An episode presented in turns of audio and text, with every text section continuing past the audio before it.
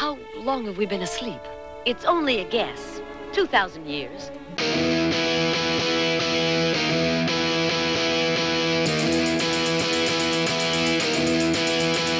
He was slinging pawns at a B&B when he had an epiphany.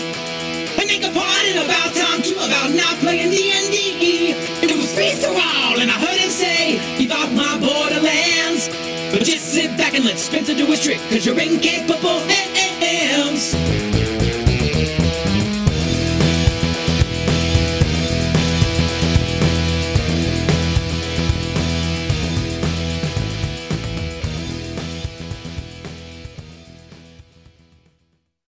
Thank you, Mr. TJ Drennan.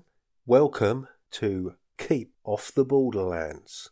My name's Spencer, aka Free Thrall, PDF holder, RPG player, and aspiring GM. Hello there.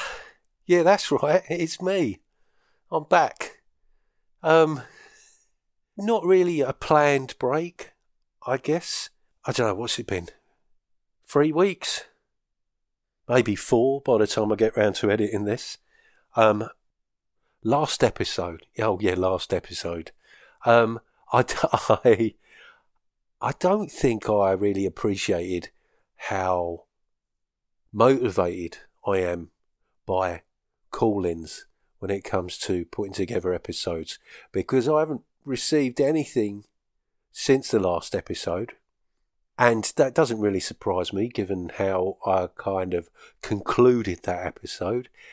Perhaps making it sound as if I'd had enough of that discussion that was going on at the time. But nothing's ever off the table for me. I'm certainly up for chatting about practically anything. I wouldn't want people to think that I didn't appreciate the calls that I received because uh, nothing could be further from the truth. Also, following that episode, with the lockdown kind of easing up, my parents came up to visit here in the Highlands for a week, and um, yeah, that was really, really nice actually. Certainly a lot less stressful than me popping down there to see them because I'm from Essex, in case you couldn't tell. And going down there is always a little stressful for me. As soon as I get there, I realise why I left there almost immediately. Not to say I don't still love that part of the world, but um, you know, there's too many of you. and uh, yeah, things just are extremely busy, a little bit hectic down there. And what drove me to come up to the Highlands was that change of pace, different way of life, and um, I certainly adapted to that very, very quickly. It was an extremely welcome change. You know, and I always felt a little bit out of place down there. But I'd always kind of interpreted that as feeling like I'd been born at the wrong time, perhaps. Not considered that it might just not be the right place. Yeah, so they came up. That was great. And then I guess, you know, just lost a little bit of momentum there. Also, I've been finding some really interesting discussions going on within the community and wanting to contribute to those discussions, but felt that it made more sense for me to call in to the places where those discussions were occurring rather than podcasting about it myself. So that's been nice.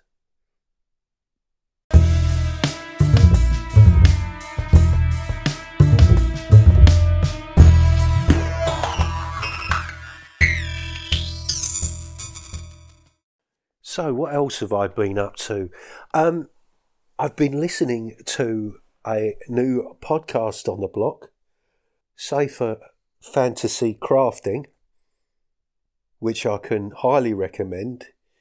I think already um, Safer, as he likes to be called, kicked off with a trilogy of episodes inspired by articles from Red Dwarf magazines. Well, actually, probably more accurate to say inspired by discussions that are going on within the RPG anchorite community.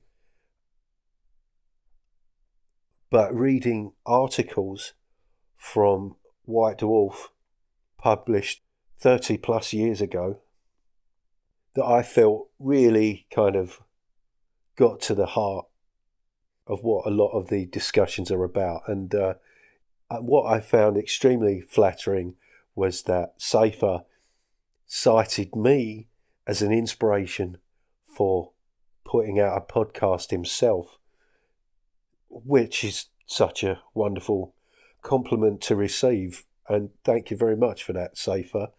Um, I'd called in to give some feedback on those first three episodes, which, um, along with some feedback from some other members of the community, he was prompted to put out a fourth episode. I just listened to a trailer for his second season already. Fast working that man. and I'm very much looking forward to where he goes next. So, Safer, if you're listening, thank you for those wonderfully kind words. Um, the idea that I've inspired someone to make their own podcast. Um, it kind of kind of feels like I've come full circle. So thank you. So uh, yeah, what was what was Safer talking about? Um, well, it's on the subject of this uh, otherworld immersion, which seems to be the buzz phrase at the moment, uh, because it so aptly describes what we're talking about, differentiating it from other kinds of immersion, which I'm not going to list here, mainly because I can't think of them right now. But um, he spoke a bit about taking fun seriously. And uh, Safer made a very interesting observation about my use of comedy in an effort to sort of temper my earnestness. And I've got to say, yes, guilty as charged. Um, I don't know. It's just something I've I've always tempered everything with humour. It's uh, humour has been a wonderful friend to me. It's uh, got me out of all kinds of scrapes and uh, it keeps me sane and um, and it's you know it's just a great ally and uh, it's just just extremely extremely important to me. But that's not to say that I don't take things seriously. Certainly with regard to gaming, um, this thing about immersion and how I approach both earnest and gonzo settings, uh, taking them both seriously in the sense that my characters are very much of those worlds, no matter how ridiculous a setting might be. My character, I've said, I'm sure I've said this before, my character is of that world and believes in that world. So they are going to take it seriously. It's their reality and they respond accordingly. Uh, and as is usually the case, uh, Che of uh, Roleplay Rescue, Che's response in his message that was played on the fourth episode of uh, Safer Fantasy Crafting expressed that idea much more comprehensively than I did. I do find that um, I I hear myself calling in to Che and also Arlen Walker on uh, Live from Pelham's Wasteland. I, I listen to my calling and I always feel that I've offered up half a thought, you know, some kind of incomplete. I, I haven't fully expressed what I'm intending to express, if that makes sense. There's not quite enough information there. Maybe I'm assuming. There certainly seems to be little things that are left unsaid. When I hear back my messages, I've I've listened to the the episode I'm responding to. I've had a little conversation in my head, and then I call in with just a snippet of that thought process. Maybe I need to go away and sort of uh, hammer the response into a more fitting shape, perhaps, before calling in. I don't know. I digress. Thinking about how I've been playing in the Black Hack that Dave Aldridge was running, and I think it's fair to say that the kind of tone he's created there is uh, in keeping with the tone of fighting fantasy, and um, there was always a certain amount of humour in those books. You know, a, a fantasy world that didn't take itself too seriously, and yet playing in those games. In fact, this ties in with something else that I kind of noted. A film has been made of Gawain and the Green Knight, due for release post lockdown. I would I would imagine called The Green Knight, and tying in with that is an RPG box set called The Green Knight, which has been put together with a real kind of um, old school D and D aesthetic, Re- really trying to capture that Mentzer red box feel. So it pitches itself as a game of epic fantasy, but it claims that what sets it apart from other games is that the focus is going to be on the kind of the inner struggle of the characters that you're playing. Now, I don't know whether this is true for anyone else, but it doesn't matter how serious or gonzo a game is that I'm playing in, my characters always struggle with inner turmoil. They always have some kind of inner struggle that they're dealing with. That probably says more about me than anything else. I don't know if anybody else feels like that when they're playing RPGs, but uh, it's a, it's seemingly a recurring theme for me. Certainly true for my characters and the Black Hack games I've been playing. And now it seems my character in Numenera is struggling with uh, the fact that the rest of the party have kind of joining forces with the character that I've described as Dr. Smith from Lost in Space. So, yeah, yeah. I don't see characters experiencing inner turmoil as being any kind of innovation in RPGs, I'm afraid. Um, I wonder if that is going to be true of uh, Barbarians of the Ruined Earth, which is a Kickstarter I backed, uh, something created by Mike Evans, who I'm a real fan of. Um, he was responsible for Hubris, Death is the New Pink, and um, Gathox. And he's someone who's, I feel his, his work has a real kind of 2000 AD aesthetic to it. Whether that's intentional or not, I don't know. Barbarians of the Ruined Earth is very clearly influenced by Thundarr the Barbarian and really has a kind of Saturday morning cartoon aesthetic. It's a game I'm really looking forward to playing. And I believe Jason of Nerds RPG Variety Cast might be toying with the idea of running that. Now, if I'm able to play in a setting as gonzo as that, yet still experience some kind of existential crisis, well, maybe there's no hope for me at all. Let's see, shall we?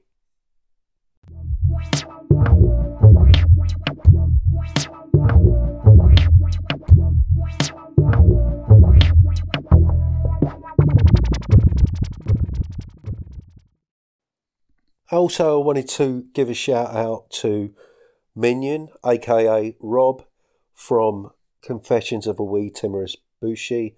I wanted to thank him for bringing safer fantasy crafting to my attention and also for reaching out to me a couple of weeks ago just because he was up for a chat and I really appreciate him reaching out to me. We had a really, really great chat about just gaming in general, and um, and, and that's something I I realise. I, I realise I'm not very good at, you know, reaching out to people and just uh, just wanting to have a chat. I think I I worry about, you know, what are we going to talk about, that kind of thing.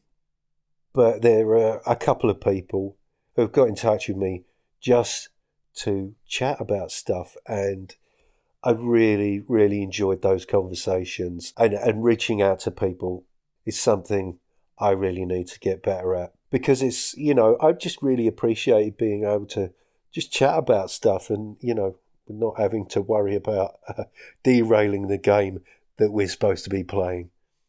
So, yeah, that was really nice.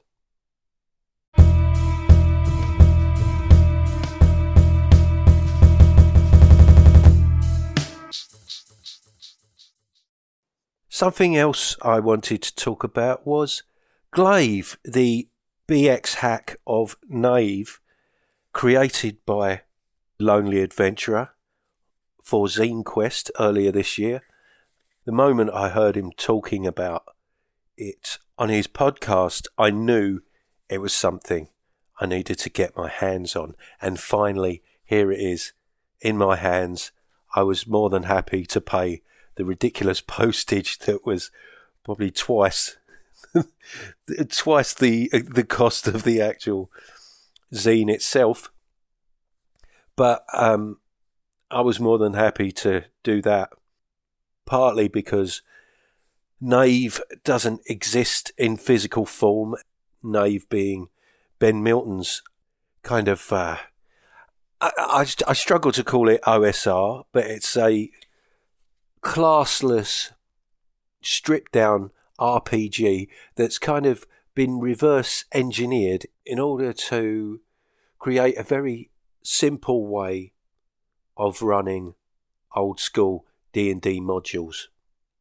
And um, when Lonely Adventurer suggested he was creating, he, he was going to fashion it into something that was a little more recognizably BX in flavour. I was all up for that. And um, yes, a lovely little book it is too. It's very nicely laid out, reminiscent somewhat of the Black Hack. The art in it I, I find really appealing, and just the, the tone of it. Glaive, dungeon delving for fun and profit, just really appeals to me. And uh, I, I haven't actually read through it, just flipping through the pages now um, yeah, great stuff, and uh, look forward to being able to play around with that.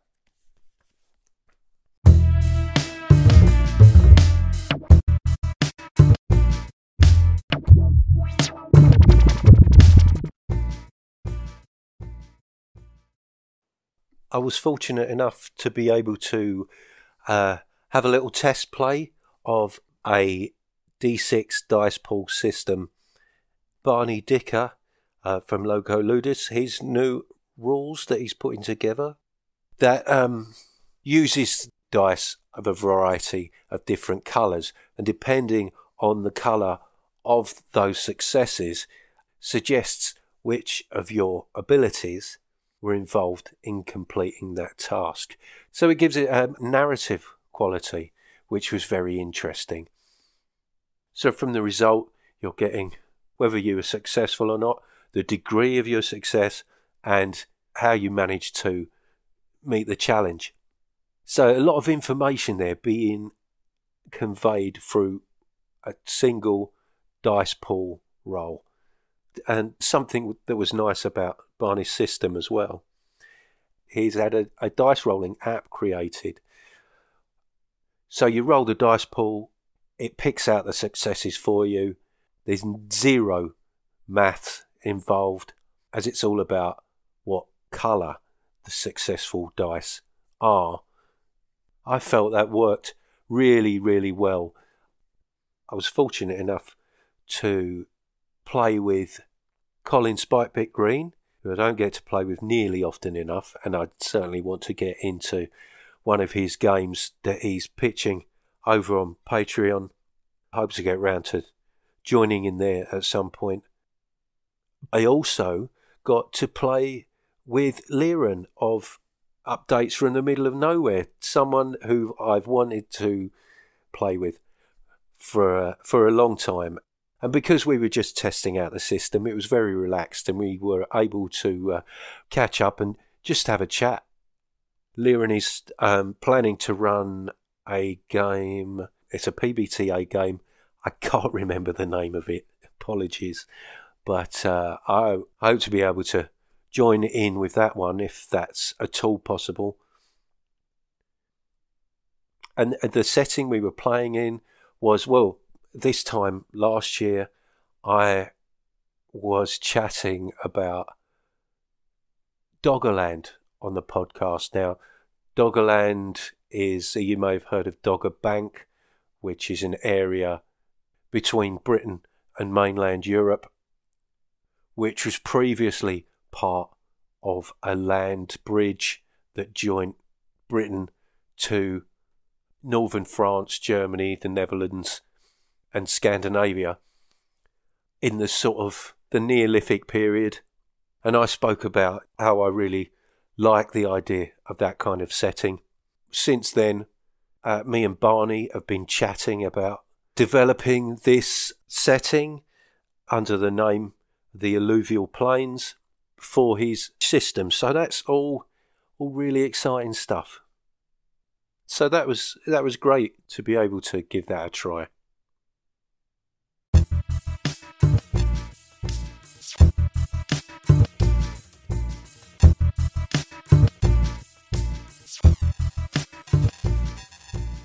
Well, that's about enough from me, I think. Thank you very much for listening. Thank you so much for your calls. If you want to leave me a message, please contact me via the anchor link in the description. You can always email me or leave me an audio message at spencer.freeforall at gmail.com. There's a Facebook page for Keep Off the Borderlands. You can find me on Twitter and MeWe, on the Audio Dungeon Discord and various other places on Discord as Free Thrall. I'd also like to thank TJ Drennan for the wonderful music he provides And it just remains for me to say, take it away, TJ.